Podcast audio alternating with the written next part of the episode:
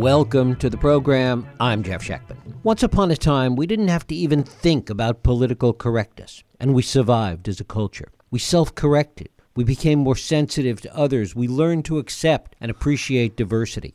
It was sometimes difficult, painful, but a lot of it was organic. Often we slipped up, we fell backwards, and sometimes it even took appropriate legislation to provide better guardrails for our behavior. Such was the forward march of mankind. But today, the bludgeon of political correctness hangs over all of us, and nowhere worse than on our college campuses. The fear of free speech, the absurdity of safe spaces, the desire to silence unpopular ideas, and the seeking out of problems and conflicts that don't really exist are all hallmarks of where we are today. But how did we get here?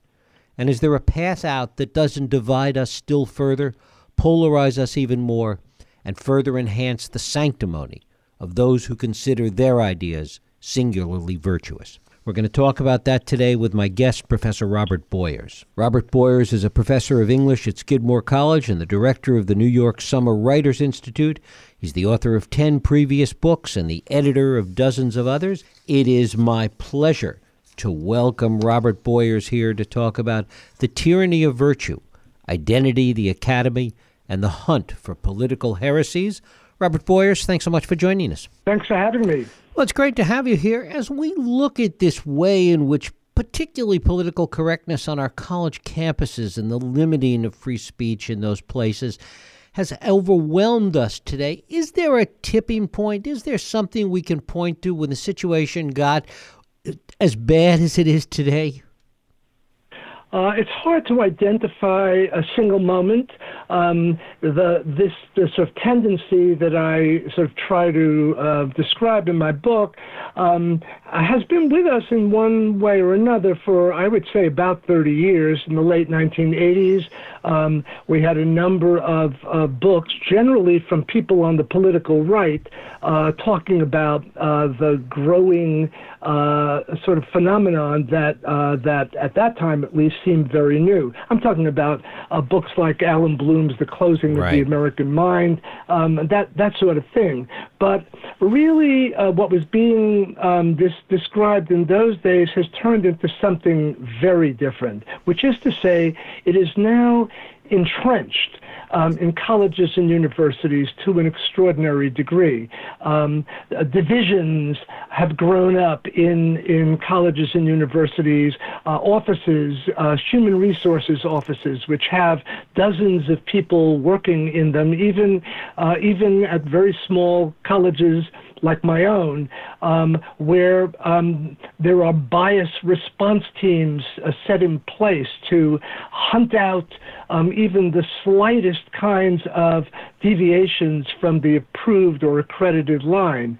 Um, speech crimes, um, and I'm not talking about anything uh, grotesque or incendiary, uh, but the uh, the misuse of certain terms um, or the use of common terms in the language um, can become an occasion for uh, a full blown case, a bias case in which professors or students are brought up on charges. And, and that's the sort of thing I'm describing. And, and how did we get to this point? How did it get so bad, in your view? Well, I think um, in, in some it's hard. You know, it's hard again to to identify a particular moment, but uh, but I do think it is the case that in uh, a great many of the colleges and universities where you see this sort of thing, the professoriate tends to be, as I am, um, liberal um, left liberal, um, and uh, and to have an interest in um, contemporary issues, uh, an interest in, in politics, and a desire in some way to make the world a better place. Um, but they don't really have the means for doing that or the appetite for doing it. They don't really have the appetite for struggle out in the real world. And so they've turned uh, inward um, and they've decided to make uh, the campus itself uh, a a ground in which um, to to create a kind of uniformity, uh, a kind of an idealistic world in which uh, nobody says the wrong thing and nobody thinks the wrong thoughts and nobody assigns the wrong books, and uh, and and that's I think where we get the problem.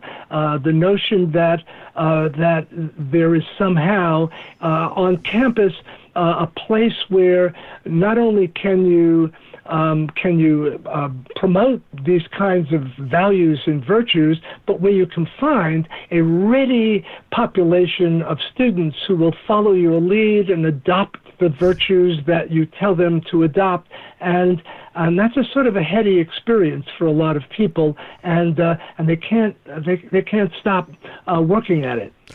What is the nexus, as you see it, between what we see going on on college campuses, that this epidemic of, of political correctness, and identity politics in the larger body politic in the country? Well, identity politics, you know, I think it has a lot to do with the kind of thing that I'm uh, describing or attempting to, to describe in my book. Um, obviously, it's rooted in the concern with identity, and that's a concern which inevitably you're going to have um, when more and more you diversify a campus. You're bringing together people from many different ethnicities, uh, religious backgrounds, uh, genders, and so on and uh, and obviously they're all going to be in one degree or another concerned with uh, who and what they are, what kinds of relations they they wish to have with people who belong to other groups. Completely completely understandable. And, uh, and because it's not as if identity is a subject that's ever been far uh, from our minds over the course of the last, oh, I don't know, 50 years or so. But identity politics is something else, right? Because in identity politics, you have um, an uh, attempt um, to um, for people of a particular race, religion, ethnicity, gender, or social orientation to form exclusive political alliances uh, and to move away from broad based coalitions. Um, and this, of course, can feel very heady and empowering uh, for people who were involved in that. And again, it seems to me entirely legitimate for a population that's been uh, discriminated against uh, to uh, to get together, to mobilize with uh, with people of the same kind, and to try to uh, change the laws, uh, change the, the, the protocols and decorums at an institution on a campus. Entirely understandable, but there are insidious features of uh, this tendency towards uh, identity politics. And I think the most insidious is the idea that fundamentally people of a particular kind tend to be, ought to be, must be like minded, um, that they must see and feel things more or less in the same way. And with that, you get sort of demands for uniformity within a particular group and demands for uniform responses towards that group um, when they interact with people outside uh, of, of their group. So, in that sense, uh, I'm, I'm, I'm, Jew, I'm a Jew. Uh, I have a Jewish background, and uh, I'm expected to think and to feel the way a Jew is supposed to think and feel. Um, people believe that, certain people believe that. Um, if you ask me questions about uh, the Israeli Palestinian conflict in the Middle East, I'm supposed to think about that and talk about it the way a person of my background should talk about such a thing. Um, and this just seems to me uh, an absurd uh, and uh, and really dangerous way to sort of think about uh, identity and groups. Um, obviously, I'm a Jew, but I'm also a left liberal. I'm working class. I'm an intellectual. Um, I'm straight. Uh, I'm married. Uh, I have children. I live in the Northeast. I spent my life on a college campus. Uh, I'm not just a Jew. Um, and in that sense, the way I think about any issue, will have something to do with all of the different identities that uh, that go into making me the person I am. And exactly in the same way, if we talk about the correct way for a black person to think about, I don't know, affirmative action or something like that, seems to me absurd and dangerous. I mean, there are a lot of different ways of thinking about uh, affirmative action, uh, and those different ways are legitimate for different kinds of black people. So I think um, that's one of the main areas in which we've, I think, gotten ourselves in trouble uh, by thinking about ourselves as a sort of fixed um, in our identities and required uh, to sort of hold the line uh, when it comes to expressing our views on important issues. To what extent is there the realization anywhere that this point of view, although put forth by liberals, put forth by those with arguably a liberal and or progressive attitude, is anything but that it is repressive in so many ways. Well, yeah, I I, I think it is, and uh, and and yet I see it and hear it all the time. Uh, I, I hear it in the same way um, uh, as a set of demands put to liberals uh, to think about diversity um, in a particular way, uh, which means to think about it um, as a diversity of skin color or sexual or gender orientation, um, but not to think about it as diversity of viewpoint. Uh, diversity of viewpoint is uh, basically a notion that liberals nowadays are more and more um, encouraged not to entertain um, simply because it suggests that you're, if you do, that you're not going to sort of be on board with uh, the principles that liberals are supposed to espouse. You're not going to be thinking about uh, affirmative action in the correct liberal way, and uh, and that that just seems to me again something I more and more observe in the ordinary course of affairs on my own campus and on the many other campuses that I visit as an invited lecturer or speaker. Does it seem to be getting worse on campuses today as you see it? Well, yes, I, I do think it is, and uh, uh, I, I, I see it all the time. Again, even in in the smallest ways, the tendency to on those uh, canvas is to sort of call people out, to shame them, um, to accuse them of, uh, well, such things as privilege uh, or white privilege seems to me to have grown to a dangerous degree. Uh, in my in my book, I, I offer uh, all sorts of, of uh, anecdotes or stories um, right out of my own experience where where I see this, uh, and uh, and it's quite extraordinary as I think about the, the full range of these things. I give you just a couple of, of brief uh, examples.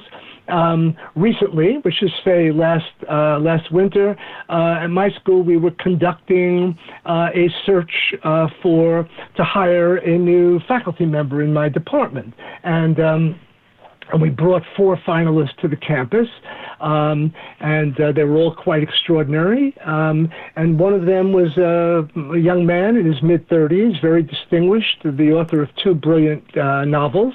Um, and uh, in the course of his day with us, we were looking him over for a day. Uh, he met 25 faculty members, uh, each each of us for a few minutes. Um, he met lots of students. He went upstairs and met the deans of the college and so on. And late in the afternoon, he gave a kind of a demonstration class. And afterwards, um, the faculty observing his demonstration class were uh, invited to ask him questions, which we did.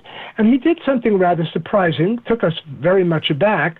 Um, he called each of us when we raised our hands by our first name, which seemed extraordinary because um, he had just met us and, and met us very briefly. And again, there were 25 of us that he met over the course of that morning, uh, and this was in the late afternoon. And uh, I raised my hand. He called me Bob. That was sort of took me aback. Um, at a certain point, um, he confused the names of two faculty members um, who are Asian American. He called one by the name of the other, and so on. And the next day, uh, when our department met, um, our department chair, backed by most of the people in the room, though not by me, um, indicated that this seemed to her uh, an unforgivable offense, um, very painful um, and hurtful to the people whose names had been confused, and announced that so far as she was concerned, uh, this person was no longer a viable candidate for the position. Yeah. Now, I, I mean, that just seemed to me extraordinary. Um, I mean, here uh, a person had um, had simply made a mistake, um, you know, and you might say an unfortunate mistake, but a mistake on the basis of which you could read what um, into it? Um, could you declare on that basis that this person was an awful person? Could you declare that he was a racist? You knew very little about him. Uh, you knew very little about his background. All you knew was that he was uh, a distinguished writer, a young person whose recommendations were stellar, and suddenly he was eliminated from the running because he had confused the names of two people. And this seems to me, I mean, it's a small thing, it's trivial in a way, but it is a mark of the kind of thing I see more and more. It is a form of intolerance, we say our own virtue requires, our sense of our own virtue requires that we not be forgiving, that we not be understanding, that we be intolerant even when we're confronted with a mistake. What it does is it feeds into the whole idea of stereotyping and is antithetical to our ability to really understand each other at the deepest level. Well, yes, exactly, and uh, and and in fact, um, what what you see more and more is a desire, um, a very odd desire, uh, coming from people on the liberal left, uh, that we not um, make strenuous efforts to understand each other. Um, the writer Roxane Gay, who has considerable influence in the culture, um, wrote um, not long ago, this uh, this this this past summer, that we are required, all of us, to stay in your lane, which means basically um, not to become involved in thinking about, writing about, teaching, talking about the lives of people different from oneself. Um, she was talking about the efforts of a poet um, in The Nation magazine um, to um, evoke the experience of a black person. This is a white poet to evoke the experience of a black person, uh, and in so doing, to use the language of um, a certain kind of, of sort of black community. Um, the black linguist John McWhorter, writing about this very thing, said, whatever you make of the poem, whether you think it's a successful poem or not, um, the language used to express, uh, to you, uh, to evoke the language of, of that kind of black person was, I quote, spot on, uh, very precise use of the language. Roxane Gay's um, response to this was no, a white person has no business even attempting to do that sort of thing. And uh, stay in your lane is the message we uh, we are to take. And uh, I, I, mean, I, you may have heard a bit about that that uh, incident of the poem, which was published in the Nation magazine, immediately pulled from the pages the Nation by the two poetry editors who had accepted the poem. Um, when when uh, complaints of the sort voice, voiced by Roxane Gay emerged, um, and they apologized profusely. Um, for having accepted the poem and published it. And again, this this is the sort of thing that more and more uh, we see in not only academic life but in uh, the publishing world um, where, for example, publishers will will tell you um, that um, they have they have been informing agents not to send them novels um, by people of one color or another that deal with uh, the lives of people who are different from the author of those books.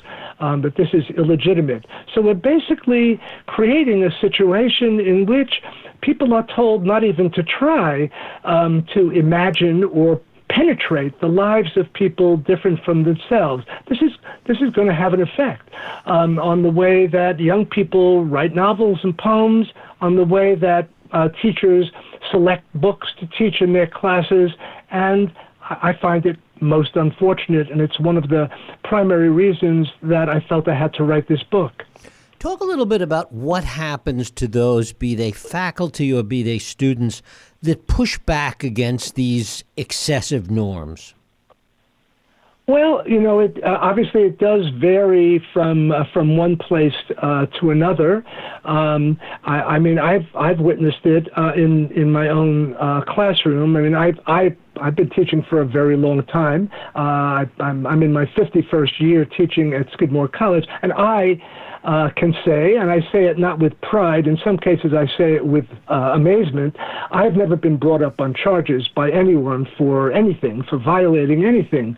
But I have witnessed in my own uh, class, uh, in numbers of my classes, um, very unpleasant altercations in which a student um, has said something which other students disapprove of, and which, and of course, in, in some ways, that's just what you want in a classroom. You want to have some uh, willingness to debate and struggle, but frequently the thing uh, that students um, uh, uh amount to and uh, the, the things that students say, which other students complain about, is simply a word um, a simple word. I mean, and, and this, of course, is true of faculty members as well. Um, uh, a couple weeks ago in the New York Times, the black writer Walter Mosley uh, published an op ed in which he talked about um, one of his own uh, recent classes, in which he read out from a text he was teaching in the class the N word.